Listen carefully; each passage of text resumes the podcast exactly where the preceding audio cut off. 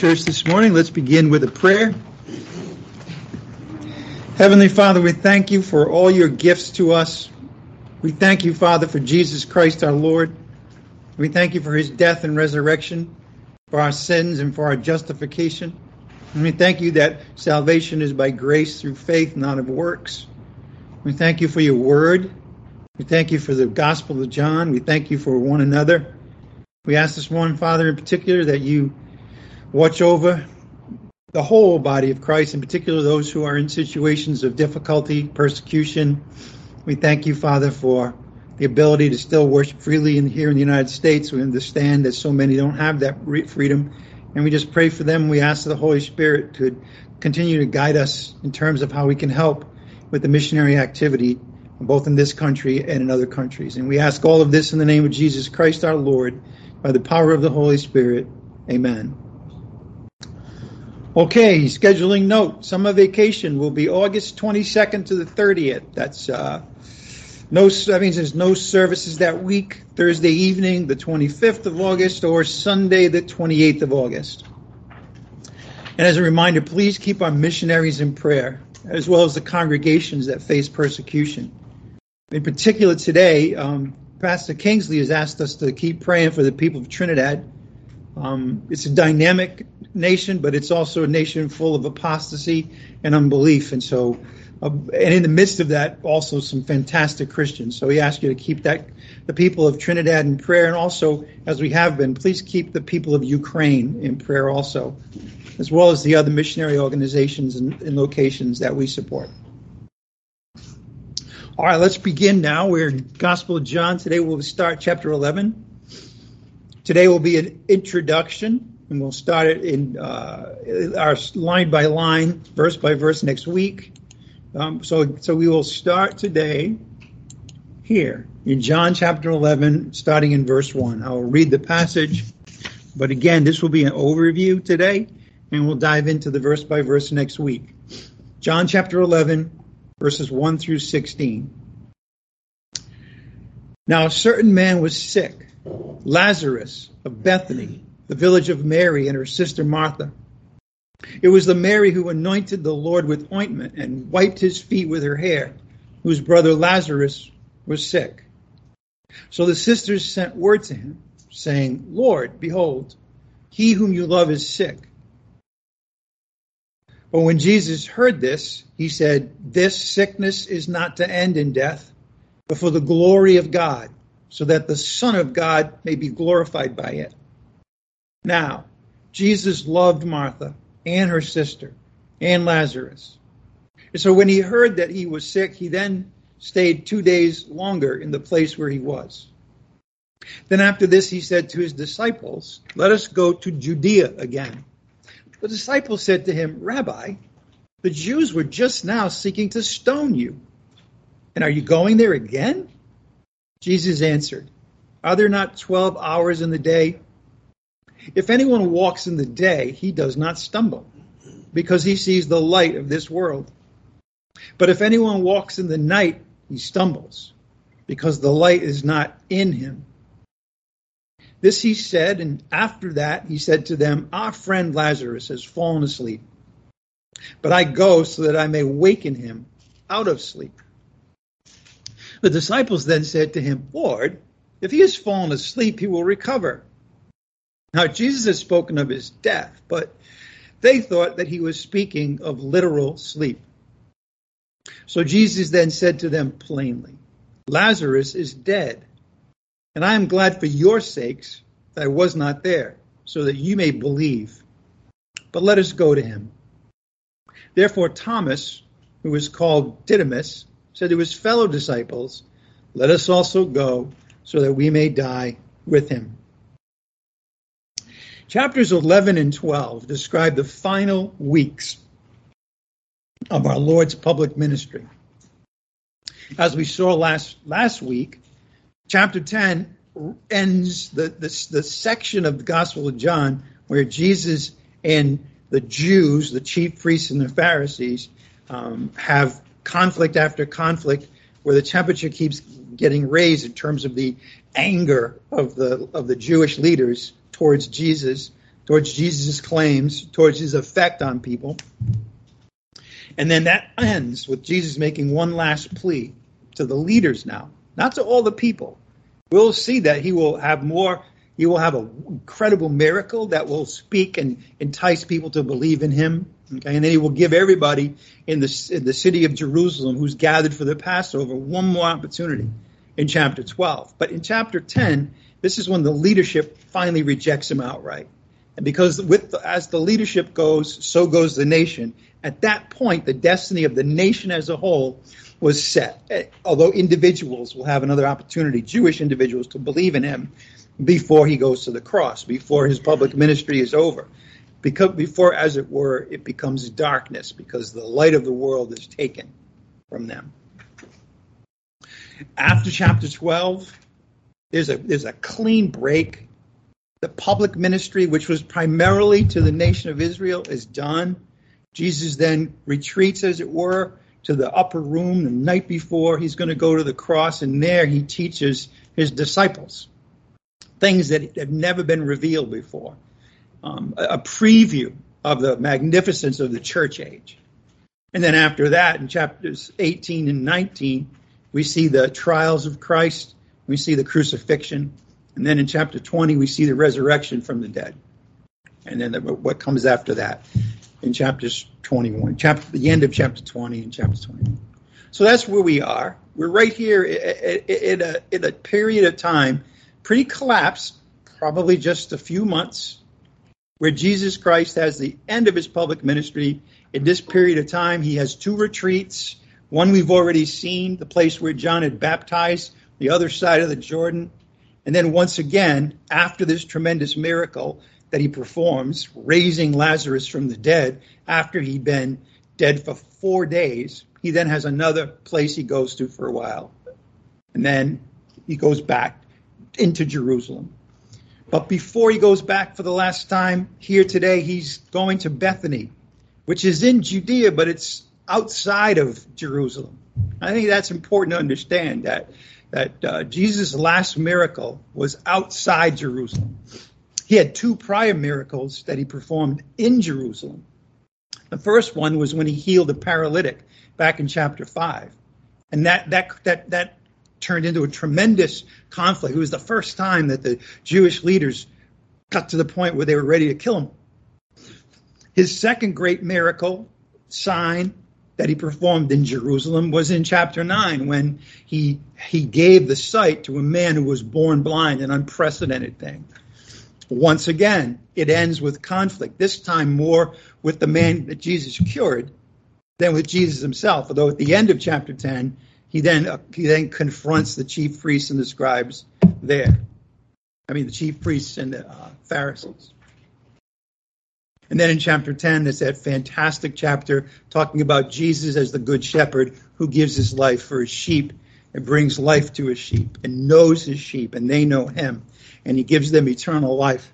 And nothing can ever take his believing sheep out of his hands or the hands of his father. Okay.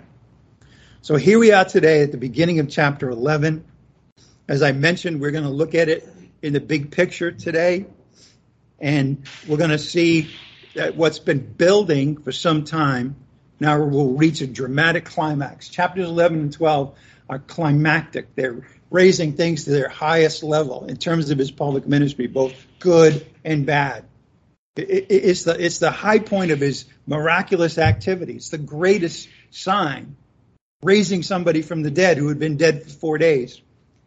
So that comes to that peak. But at the same time, the, the anger, the hostility, the animosity that Jesus faces from the leadership in Jerusalem also comes to a peak.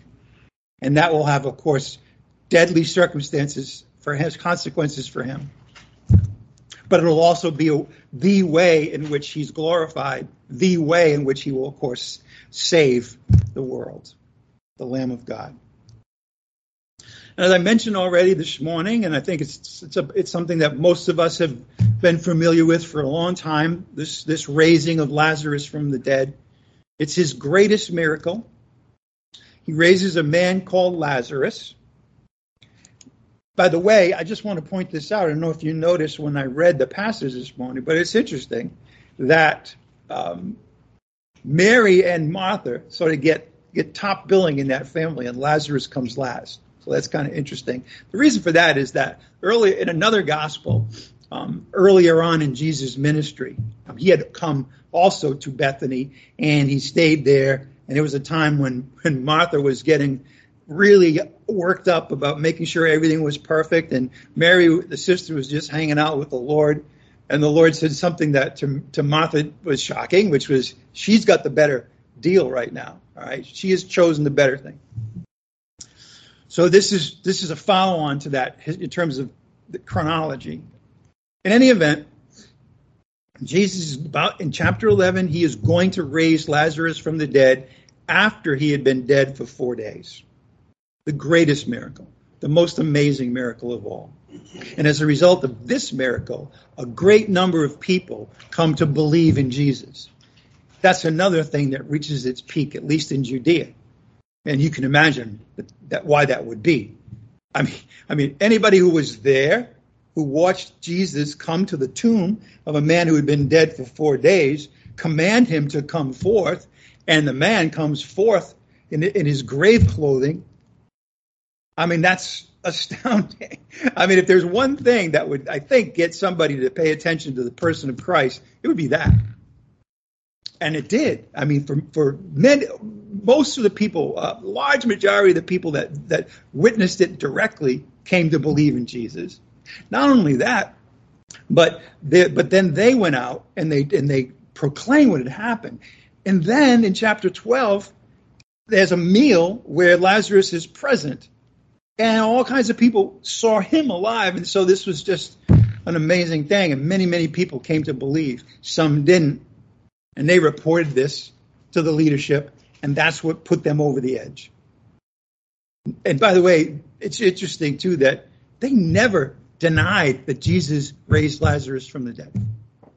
As a matter of fact, they never denied the miracles, any of them. They never said this didn't happen. They always found something else. Usually it was, well, he's blaspheming. Well, he did this on the Sabbath they never actually declared that this didn't happen. It's very interesting. It tells you more about the mentality of the leadership that they knew full well who he was, but they also they also saw that as a threat to their own power, as they perceived it, a threat to the independence of their people, and so they, despite knowing who he is, that the hatred that they had, the blindness that they had, caused him them ultimately to have him put on trial where he would be found guilty and be sentenced to die. So again, he raises Lazarus from the dead after he'd been dead for four years. A great number of people, as a result of that, come to believe in Jesus. But at the same time, the animosity of the chief priests and Pharisees also comes to a full boil. All right, they've, they've had it. We'll see that when we get to um, the end of chapter 11. Then the great moment, the climactic moment, arrives in chapter 12. Jesus will then enter Jerusalem, and when he does, great crowds will gather with palm branches, and they will proclaim him the King of Israel. Now, until until now, okay, Jesus, remember, it said several times, "My hour has not yet come." He said that in particular when when the Jewish leaders wanted to kill him. He says, you know, my hour has not yet come. Well, in chapter 12, he is going to say that his hour has come. And then he publicly declares that he's going to glorify his Father by dying on the cross. And he makes his last urgent appeal for the people in the city of Jerusalem to believe in him before darkness falls and he's no longer with them. And he tells them that a judgment is coming and the stakes of that judgment are infinite. The raising of Lazarus from the dead is the seventh and final miracle that John records.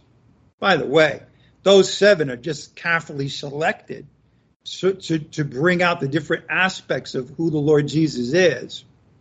By no means does that represent all or even most of the miracles that Jesus performed. There are more miracles that are documented by Matthew, Mark, and Luke. In fact, they have more than John does. And then on top of that, John says in, more than one place that he did lots and lots and lots of miracles. Okay.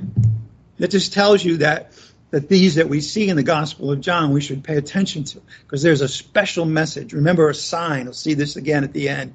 A sign in John does not just mean a miracle. It means a miracle with a message. And we'll see more about the message today and as we go forward.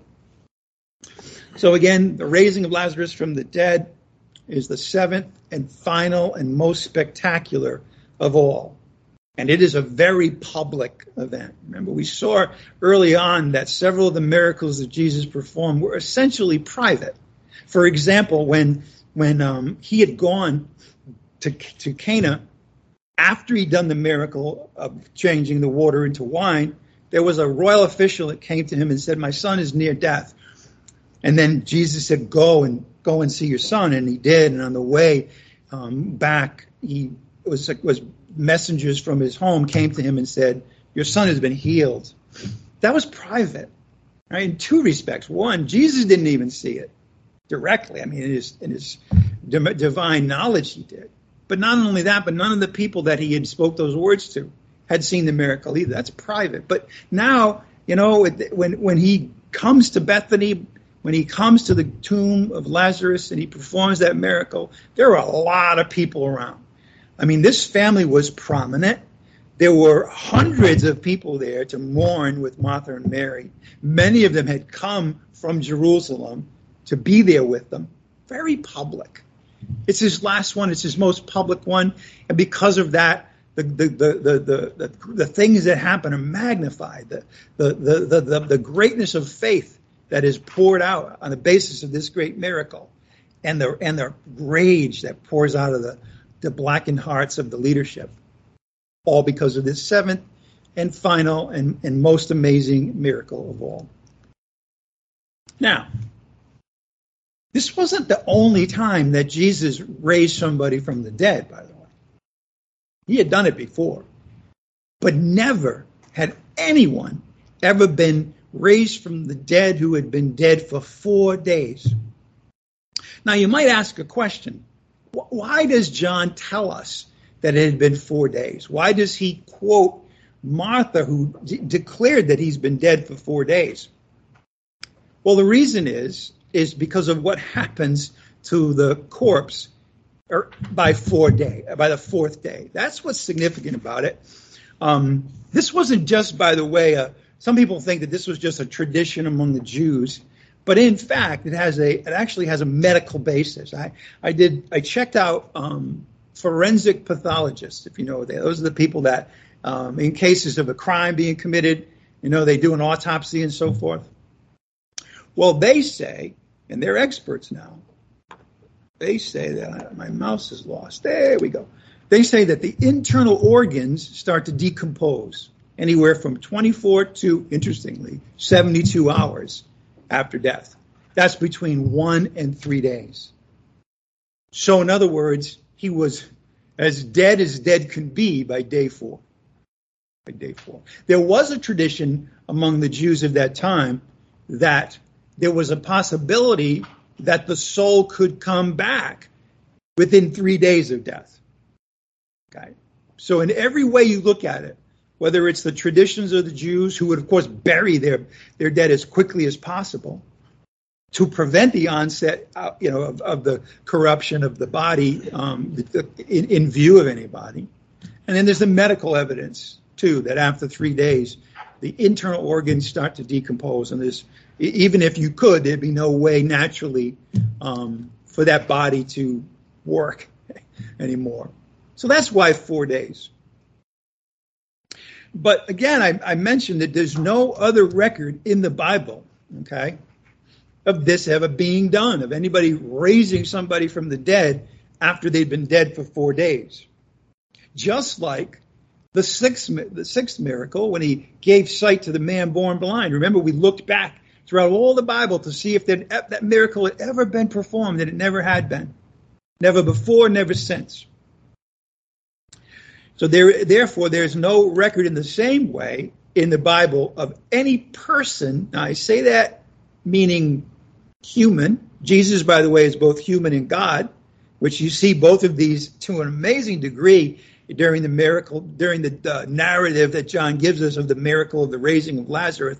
Well, in the whole Bible, okay, other than God, right, because some of you probably know what happened after Jesus died on the cross. There was an earthquake.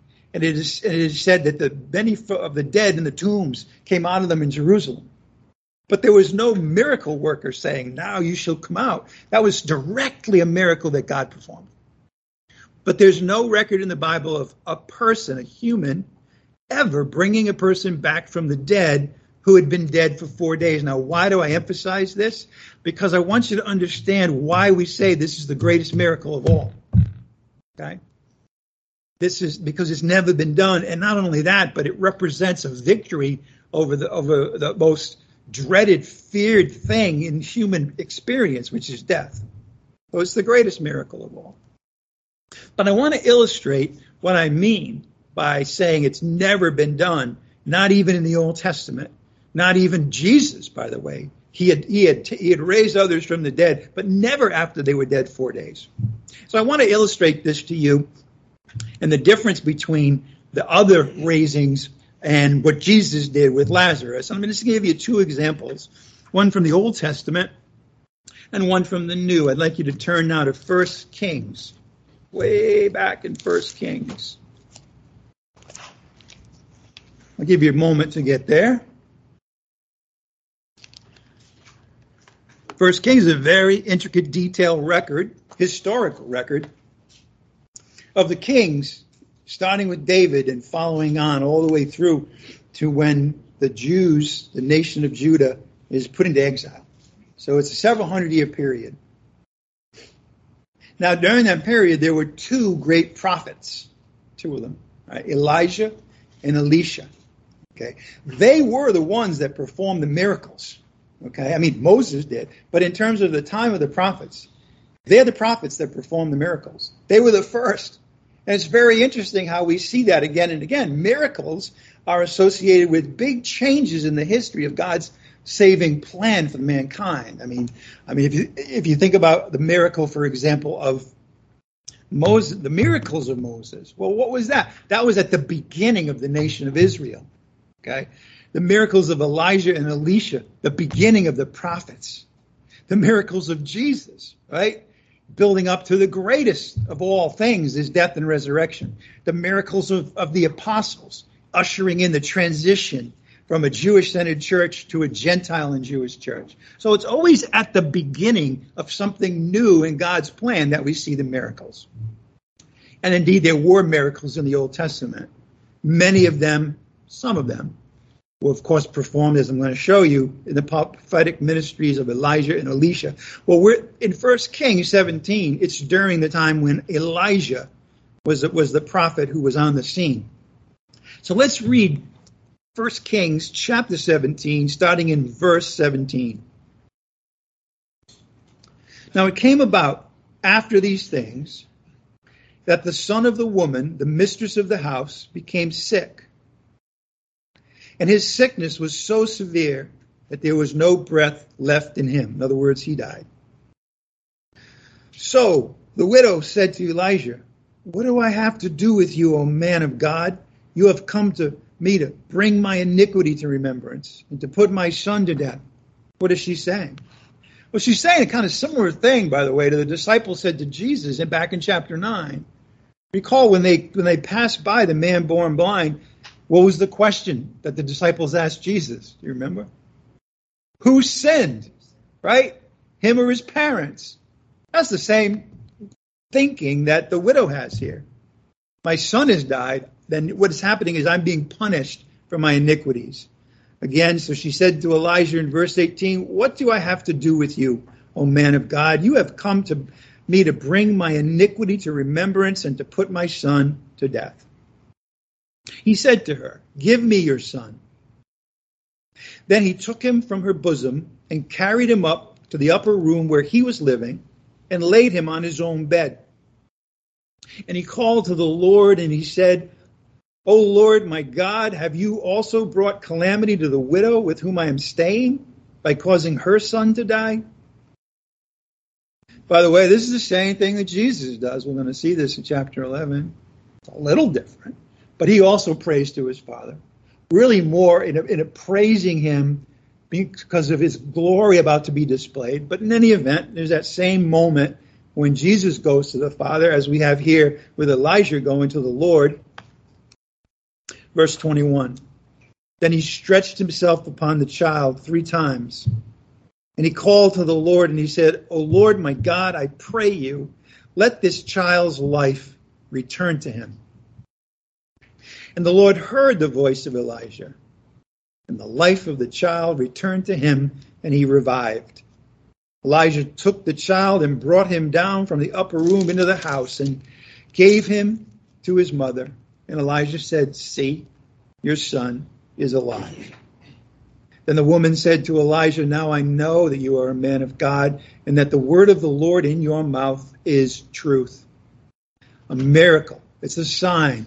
A sign is a miracle with a message. Here, the message that came to the woman in realizing who Elijah is and the fact that he was a prophet speaking the words that God had given him. In chapter 11 of the Gospel of John, we're going to see something similar. That, that at the end of the day, of course, the raising of Lazarus is also great, the greatest sign in John's gospel. And in the same way, it has a message.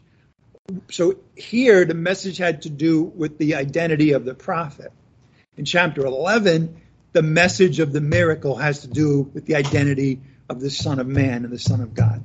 So we'll see that a little bit today and more when we do the verse by verse study. Okay, so what do we have here? we have a great miracle. A great miracle. Again, it takes place during the public ministry of the prophet Elijah.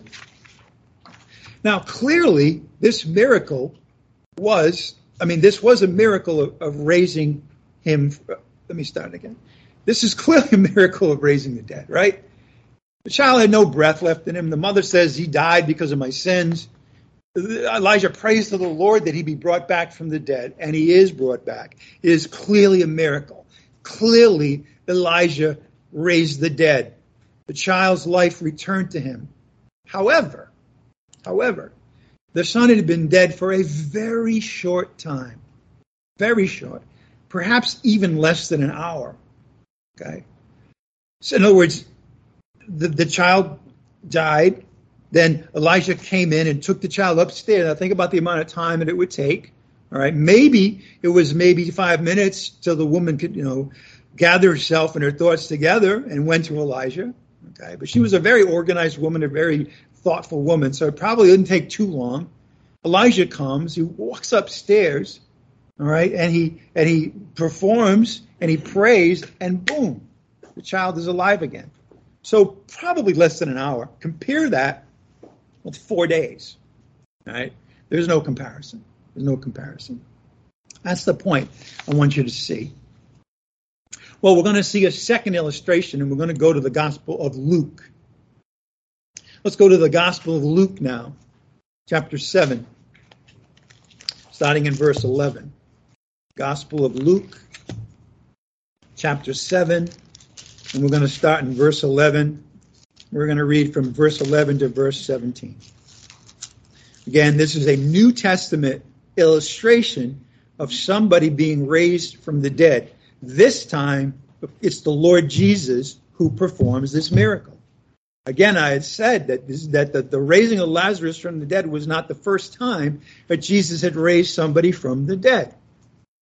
But it we're going to see the difference once again. It's the same thing that I pointed out to you with Elijah and the widow's son. All right, let's read it.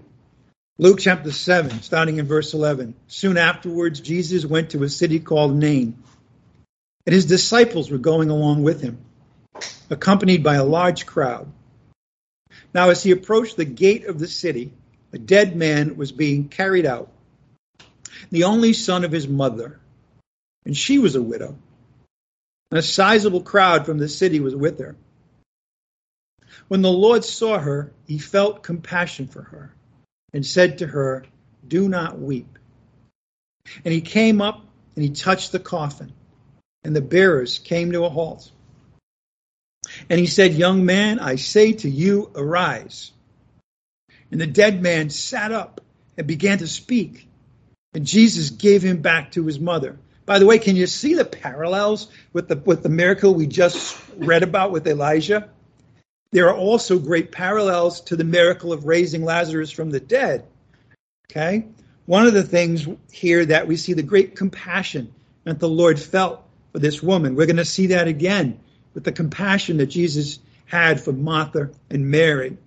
The, here, this was a very public miracle, a large crowd, just like the Lazarus coming forth was a very public miracle. Okay, so again, 15, the dead man sat up and began to speak. That must have been surprising. You know, when I when I um, when I preach at funerals, I, I sometimes come to this passage, and the reason is is because it it shows you who Jesus is. And it shows you the fact that Jesus would not let death have the last word in his presence. Okay? But it must have been an incredible shock to everybody else. Because then I also say sometimes at funerals, don't expect that to happen today. Okay? Because it's a miracle, obviously. Dead man sat up and began to speak, and Jesus gave him back to his mother. Verse 6 Fear gripped them all and they began glorifying God, saying, A great prophet has arisen among us, and God has visited his people. Again, the miracle has a message. It points out something about the identity of Jesus. Here in chapter 7, of course, they may have been reflecting, those of them who were scriptural, on the fact that the last time this had happened, it was also a prophet.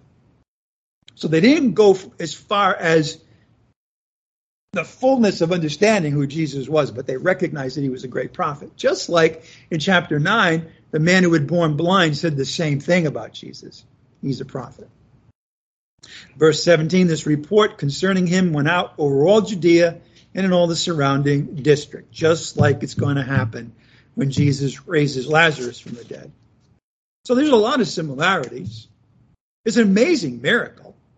Jesus basically interrupted a funeral procession. The dead man was already in his coffin, but he hadn't yet been buried.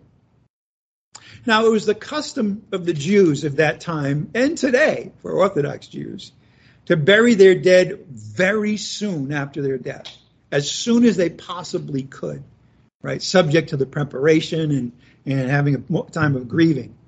Typically within a day or less typically it was if somebody died during the day, the days of sun, the hours of sunlight, they would be buried before sundown, for example.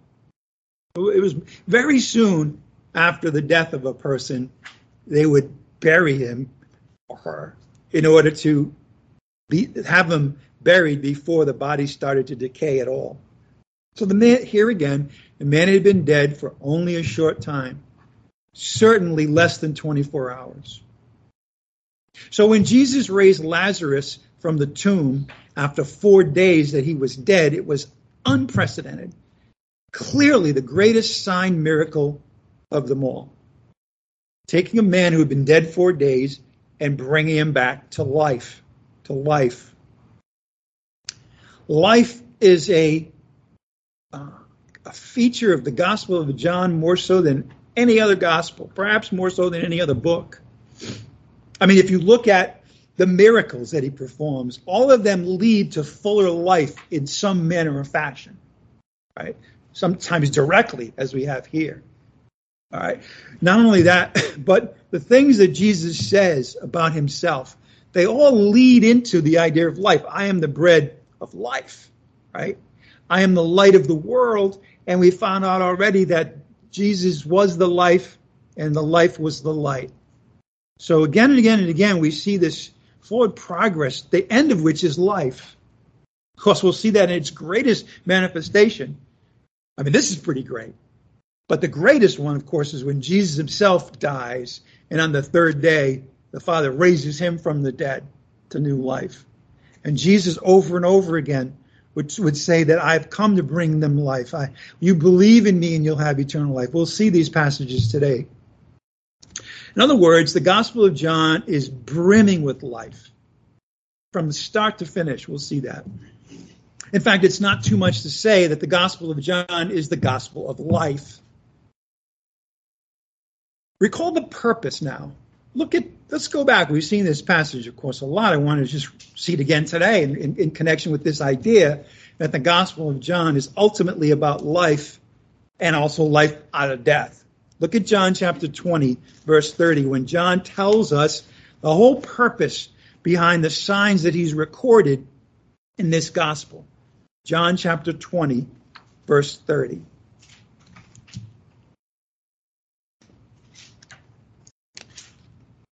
In verse 30, we're going to see that John here even says that there's a lot more that Jesus did in terms of miraculous signs.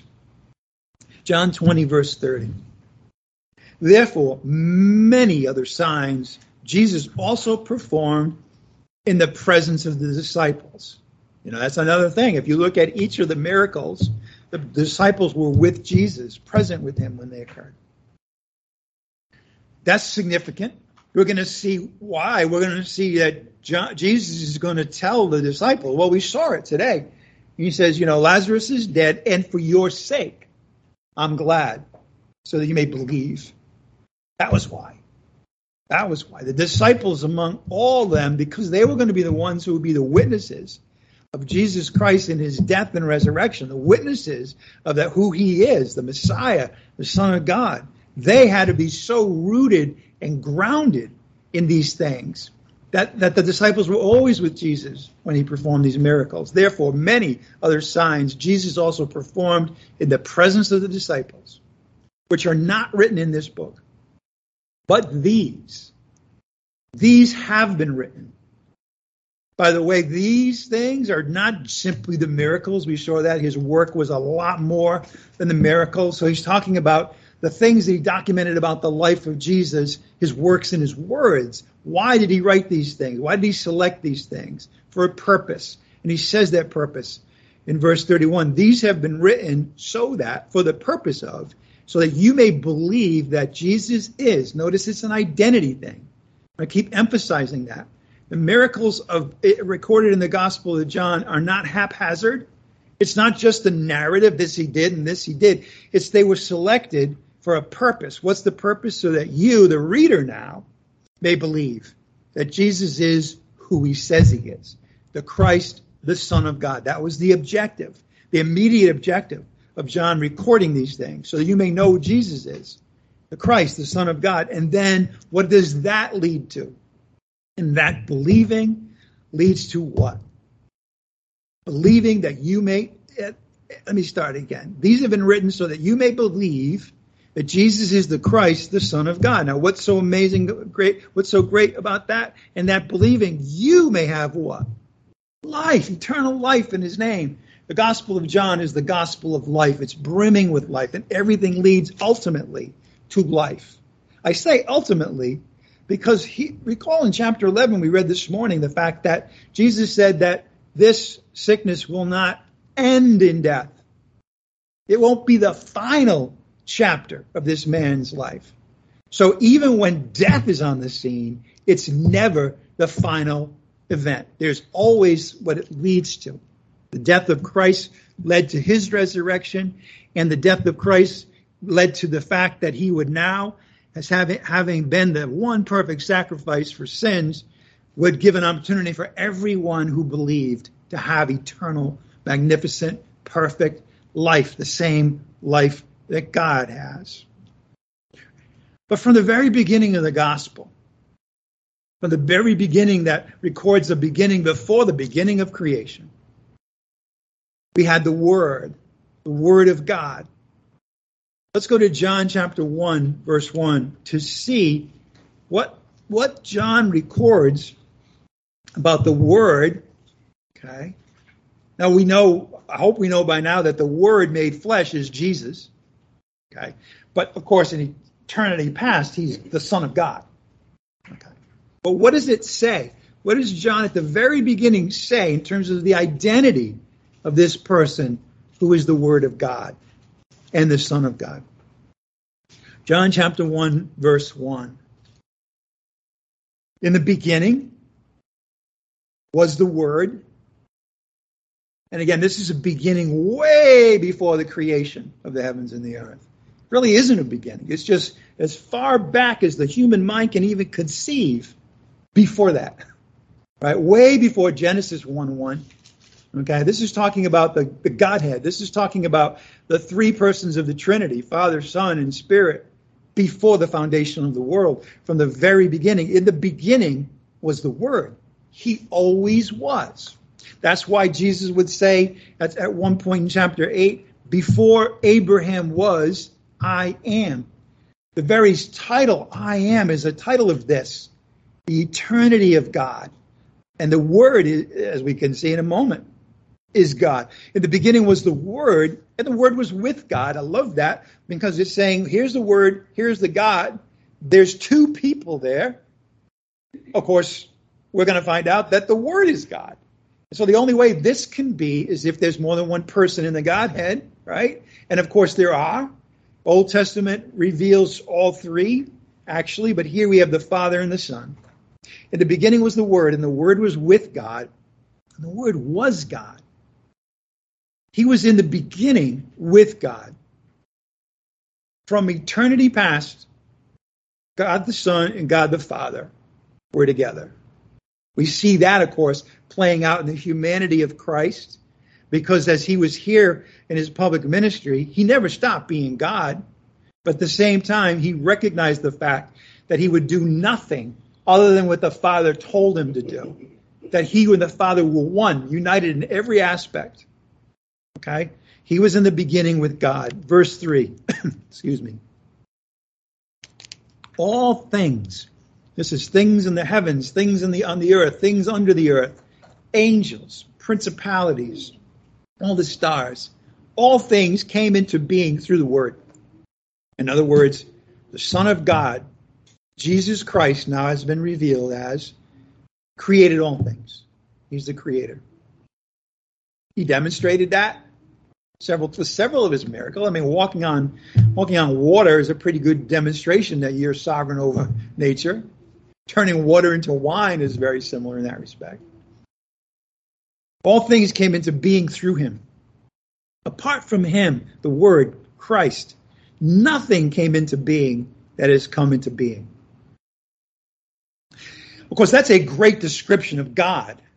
And now we know that Jesus is God, okay, the Son of God. These are the these are the big, big, big picture things about God. Always existed in the form of Father, Son, and Spirit. He was in the beginning, from the very beginning, the Son and, and the Father existed together. Everything that was created was created through Christ. So God created everything. Big, big, big stuff. Now, what comes next in verse 4? In the Word, in Him, was life. Life.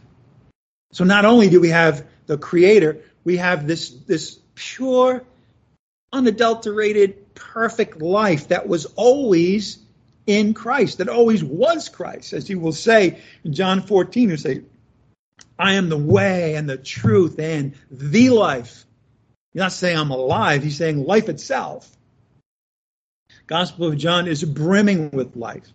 And ultimately, we get sure we have a miracle where a man comes back from the dead and is given human life. But that's just a preview. That's actually, as amazing as that miracle is, again, it is a sign pointing to something even more incredible, which is the giving of eternal life to fallen creatures. In him was life, and the life was the light of men. Notice that connection. I mean, the prologue is just amazing. It's incredible. That's why you want to keep going back to it. That's why you should definitely, as, as, I've encouraged you to do and as I've tried to do, read the gospel from start to finish and then come right back around because now you start to see wait a minute, everything that played out in the life of Jesus is captured in the prologue, right? The light. I mean, he'll say, I'm the light of the world. Now, that's what? That's when he is in the world, the word, word made flesh, but that light is far more. It's talking about life itself. In him was life, and the life was the light of men. And the light shines in the darkness, and the darkness did not comprehend it. Jesus will always shine. However, there are those in the darkness who will never come to terms with the light. Right? That's the tragedy part of humanity and of the Gospel of John. He would say that over and over again. He would say that, yes, um, the light is here, but some men prefer the darkness, right? He'll talk at the end of chapter 12 about the fact that darkness is coming. He tells his disciples, he says, listen, while it is day, while the sun is out, we ought to work because night will fall where no work is possible. When I leave, there will be a period of time when everything stops, okay? It will have been again the last time that the Jews of that period of time would have an opportunity to have that life. Light was life. The light shines in the darkness, and the darkness did not comprehend life. Not only is Jesus life itself, but then when we see him being revealed, he always starts with something that the people can understand, like bread or water, and then takes it to that level of life.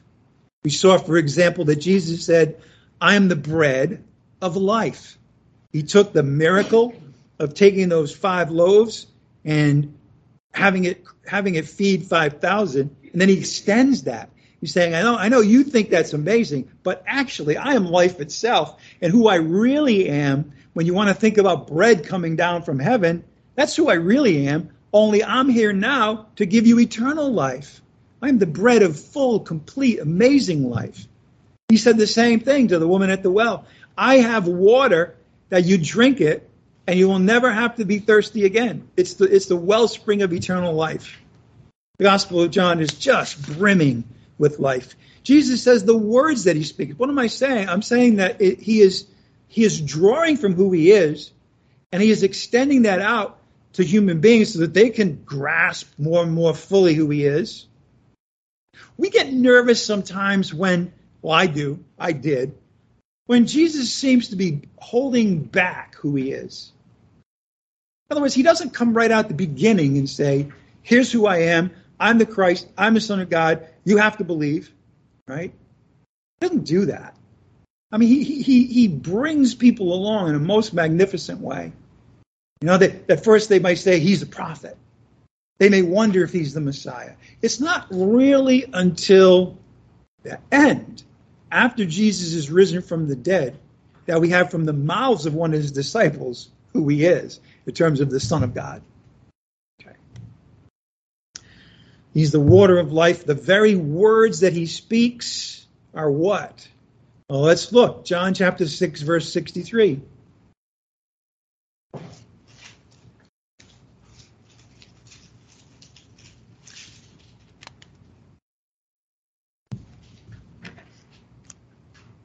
He's bringing people along. Today, for us, when we ask the question, where do, where do we get life from? Well, from the very beginning, where do we get life from? I'm t- in terms of Christian, spiritual life. It was the Word, wasn't it? Hearing the message of truth, having believed, we were saved. The Word. The, the Word of God is living, alive, the book of Hebrews says. So he's saying that this life that I am, you can receive it through the very words that I speak, our life itself. Look at John chapter 6, verse 63. It is the Spirit who gives life. Life. The flesh profits nothing. The very words I have spoken to you are spirit and our life. What I mean, oh yeah, we use this, we read it over and over again, but I want you to step back and put yourself in the shoes um, say a disciple or say somebody who witnessed the miracle of the 5,000, feeding the 5,000, and wonders who this person is. And he said some shocking things about the fact that you have to eat his flesh and drink his blood. And a lot of people didn't want to hear that. Those were words. But what did they represent? Spirit and life. The very words. Nobody else, you can say that of really nobody else. That, that when, when somebody speaks, it's life itself right? Other than God and, and the Lord Jesus Christ. The very words that he speaks point to his, the life that he is. Not only that, but the reason that he came. The reason that he came. Again, he says, There's a reason I came. You're seeing how there are some who wanted to destroy and kill their children of, of, of the devil. That's not me. I'm the good shepherd. What happens? John chapter 10, verse 10. Go forward to John 10 10.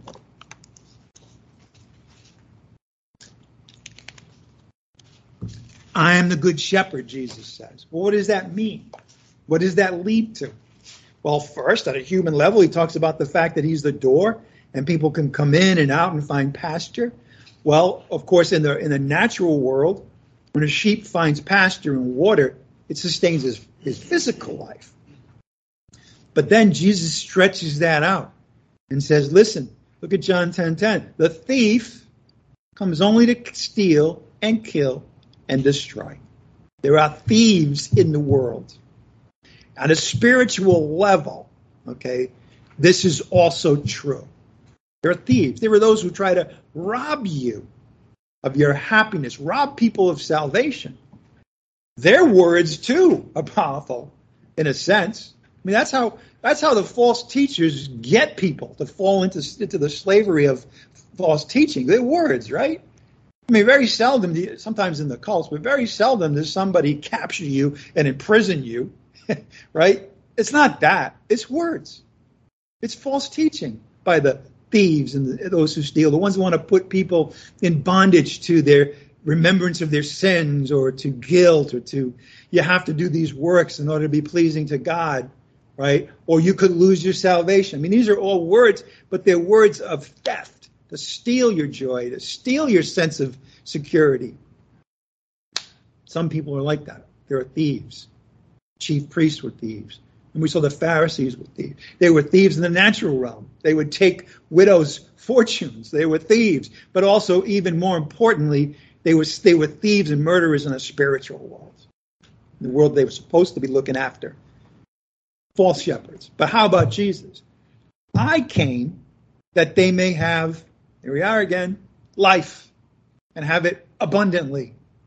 So, so again, over and over again, he's stretching out. He's saying, You understand that they're murderers. You understand that the shepherd's job is to protect the life of the sheep. I have come for my sheep, okay, believers, that they may have life, but it's a it's a unique life. Then he goes on, have it abundantly, right? This is not this is not talking about being in good shape. This is talking about eternal life. Whoever believes in Christ has eternal life. The Gospel of John brimming with life. Let's now go to chapter 11, which we started this morning as we close. John chapter 11, verse 25.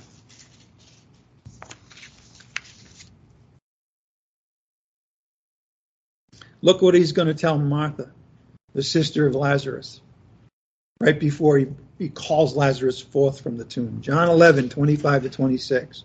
Jesus said to her, Martha, I am. There's that I am. I have existed from all of eternity. And now he brings it into the realm of humanity and why he came was to bring life. And then he says essentially what John 1 4 says I am the resurrection and the life. I want you to know that there's something added here. At the very beginning, we have the Son of God, and He is life itself.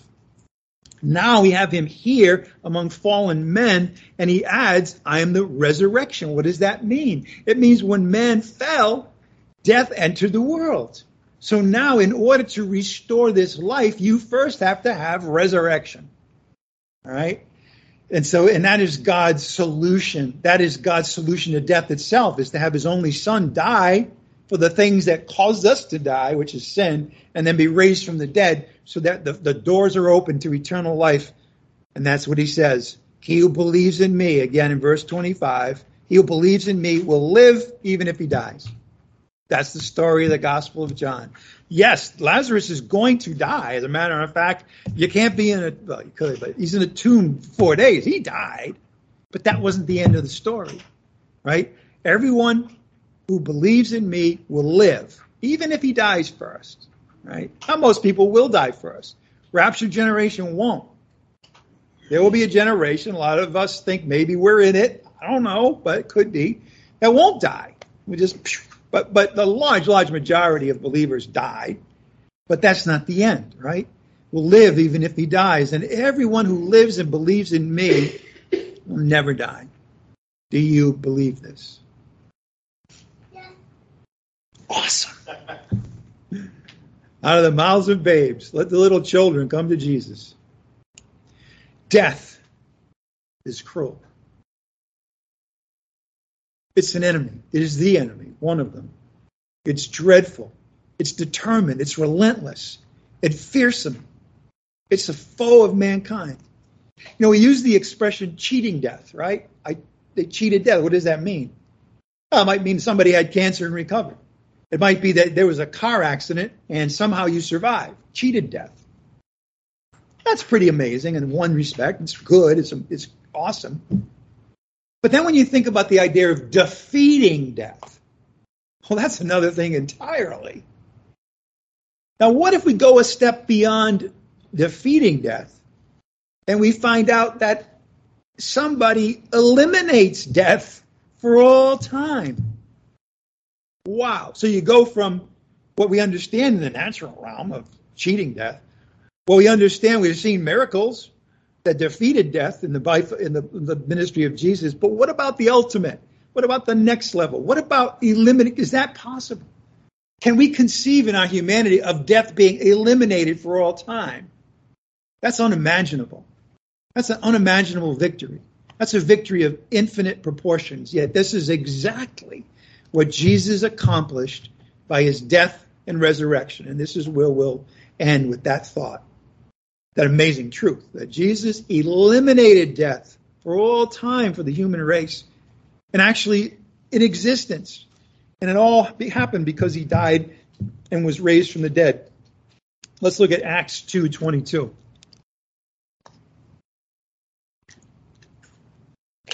This is the apostle Peter who was in the upper room and saw all the miracles and and Jesus rose from the dead and he's now empowered by the Holy Spirit to preach to the Jews in the city of Jerusalem who had been gathered from every nation. They were Jewish, though, okay, but they had been gathered because of the Passover. This happened 40 days after Jesus rose from the dead, thereabouts, a few days after that. Verse 22 Men of Israel, listen to these words Jesus the Nazarene, a man attested to you by God with miracles, here we are, and wonders and signs, which God performed through him in your midst. You saw it, you heard about it, just as you yourselves know. This man, delivered over by the predetermined plan and foreknowledge of God, nothing escapes God. Everything happens because he says it will. It's all part of his plan, including you, including me, including our very lives. He knew us in eternity past. He chose us. He called us. He justified us, glorified us. Nothing is beyond the reach of God's plan. This man delivered over by the predetermined plan and foreknowledge of God, you nailed to a cross by the hands of godless men and put him to death. But is death the final? Is it final? Absolutely not. But verse 24, but God raised him up again. Putting notice the next expression though, putting an end to the agony of death. That's not just for Jesus. That's for everybody who believes. He eliminates death, put an end to the agony of death itself, since it was impossible for him to be held in its power. Look at 2 Timothy chapter 1, verse 10. We're going to see some passages that say this. It's so amazing, and it's something we really need, just like the disciples. 2 Timothy 1.10 needed to see these things in order to be rooted and grounded in the truths about who Jesus is, in order for them to be witnesses, in order for them to understand the life that they had been received had received. Look at 2 Timothy 1:10. But now has been revealed. Okay, this is the mystery of the gospel. Revealed by the appearing of our Savior Christ Jesus. Notice the next expression though. What? Who abolished death. Right? He abolished death. Now, it's going to play out all right, right. We can say, well, right now people still die. Yes. As a matter of fact, people are still going to experience the second death. Yes. But it's not the last answer. It's not the last thing. There's an answer on the other side of that. We're going to see a passage in just a minute in 1 Corinthians that says exactly that, points out exactly when death itself will be eliminated for all time. And it will. And it all stems from the death and resurrection of Jesus Christ. But now has been revealed by the appearing of our Savior Christ Jesus, who abolished death and brought what? Life and immortality to light through the gospel. Words, right? Words reveal to us what? That Jesus abolished death and brought life and immortality to the human race. Look at Hebrews chapter 2, verse 14.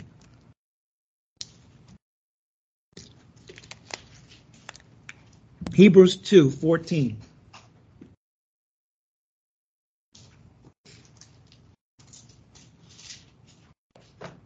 Timothy, Titus, Philemon, Hebrews.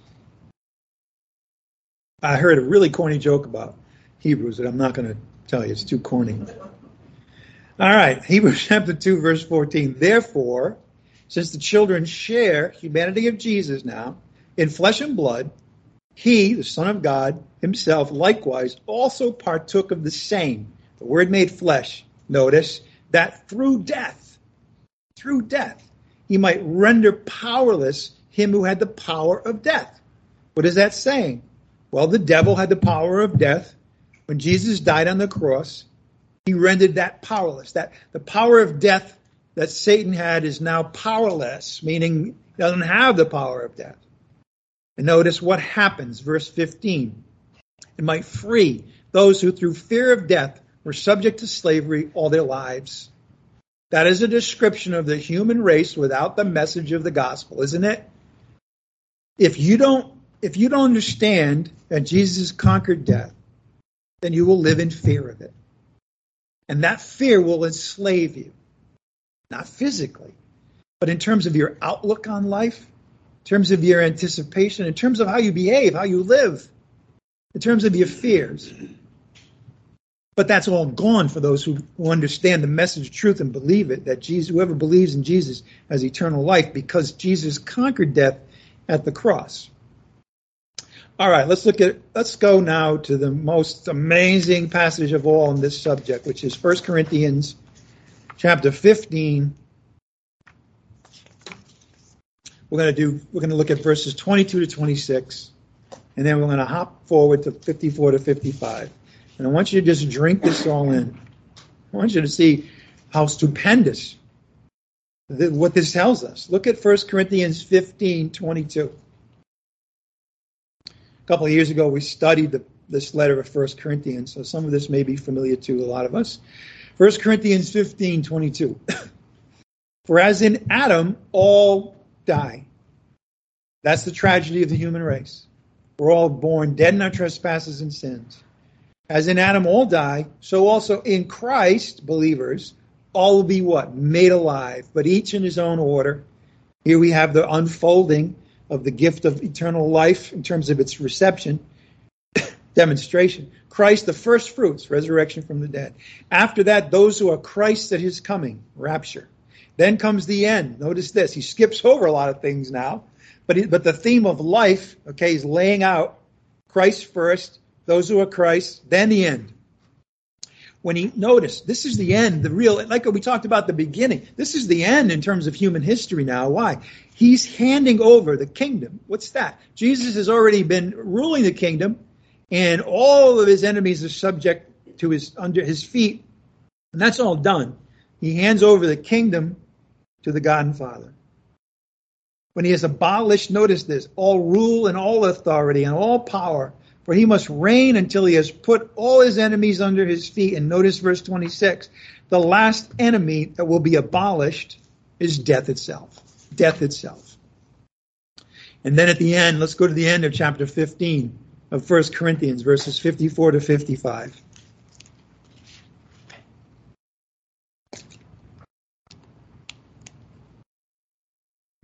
This is directly about us. Notice this. This is the rapture. Verse 15, uh, verse 54. But when this perishable, this body of death, will have put on the imperishable resurrection body, and this mortal that can die will have put on immortality. life, pure life, amazing life. Then will come about the saying, notice this, that is written, death itself swallowed up in victory. No more tears, no more death.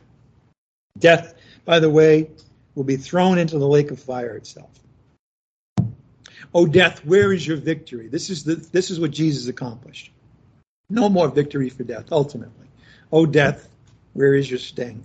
All right, let's quickly go to John 11. Let's go back where we started. So I want to quickly introduce one more thing.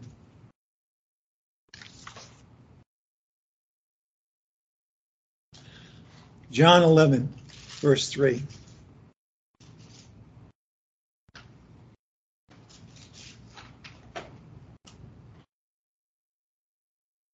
So the sisters sent word to him, saying, Lord, behold, he whom you love is sick.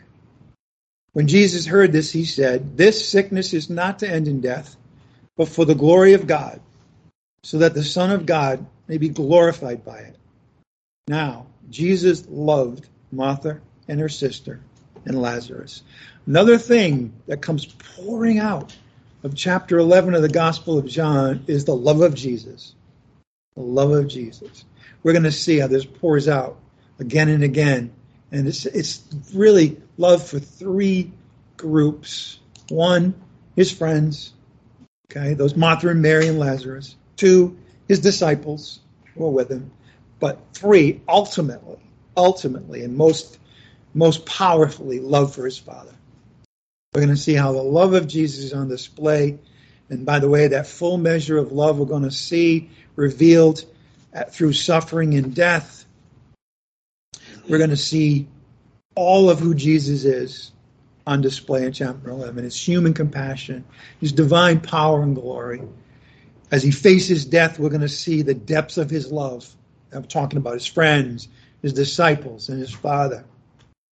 Death will bring that out. And then at the end, we'll see his indestructible life triumphing over death. Let's close in prayer. Father, we thank you this morning for all that you've opened up our hearts to today, some through the repetition, others through just seeing things more clearly, others through just marveling in the person of your Son, Jesus Christ. We thank you, Father, for the amazing life that comes blossoming out of this gospel, that everything ends in life. We thank you for that. Help us, God, to apply that to what Jesus Christ has done for us. And not only that, but the opportunity we have to share this with others through the message of truth, the gospel. We ask this all in the name of Jesus our Lord, by the power of the Spirit. Amen. All right, this wraps things up. We will gather again, either in person or in Skype, Thursday evening for a Bible study at 6:30. Hopefully, a lot of you, all of you, can join us at that time. Let's all right. Let's just close quickly for the service. Father, thank you for having us all together this morning to hear your word. And thank you, Father, that you have also shared the, the love of your Son with us and that we get to love one another with that same love. And help us to cooperate with that love this week. In Jesus' name we pray. Amen.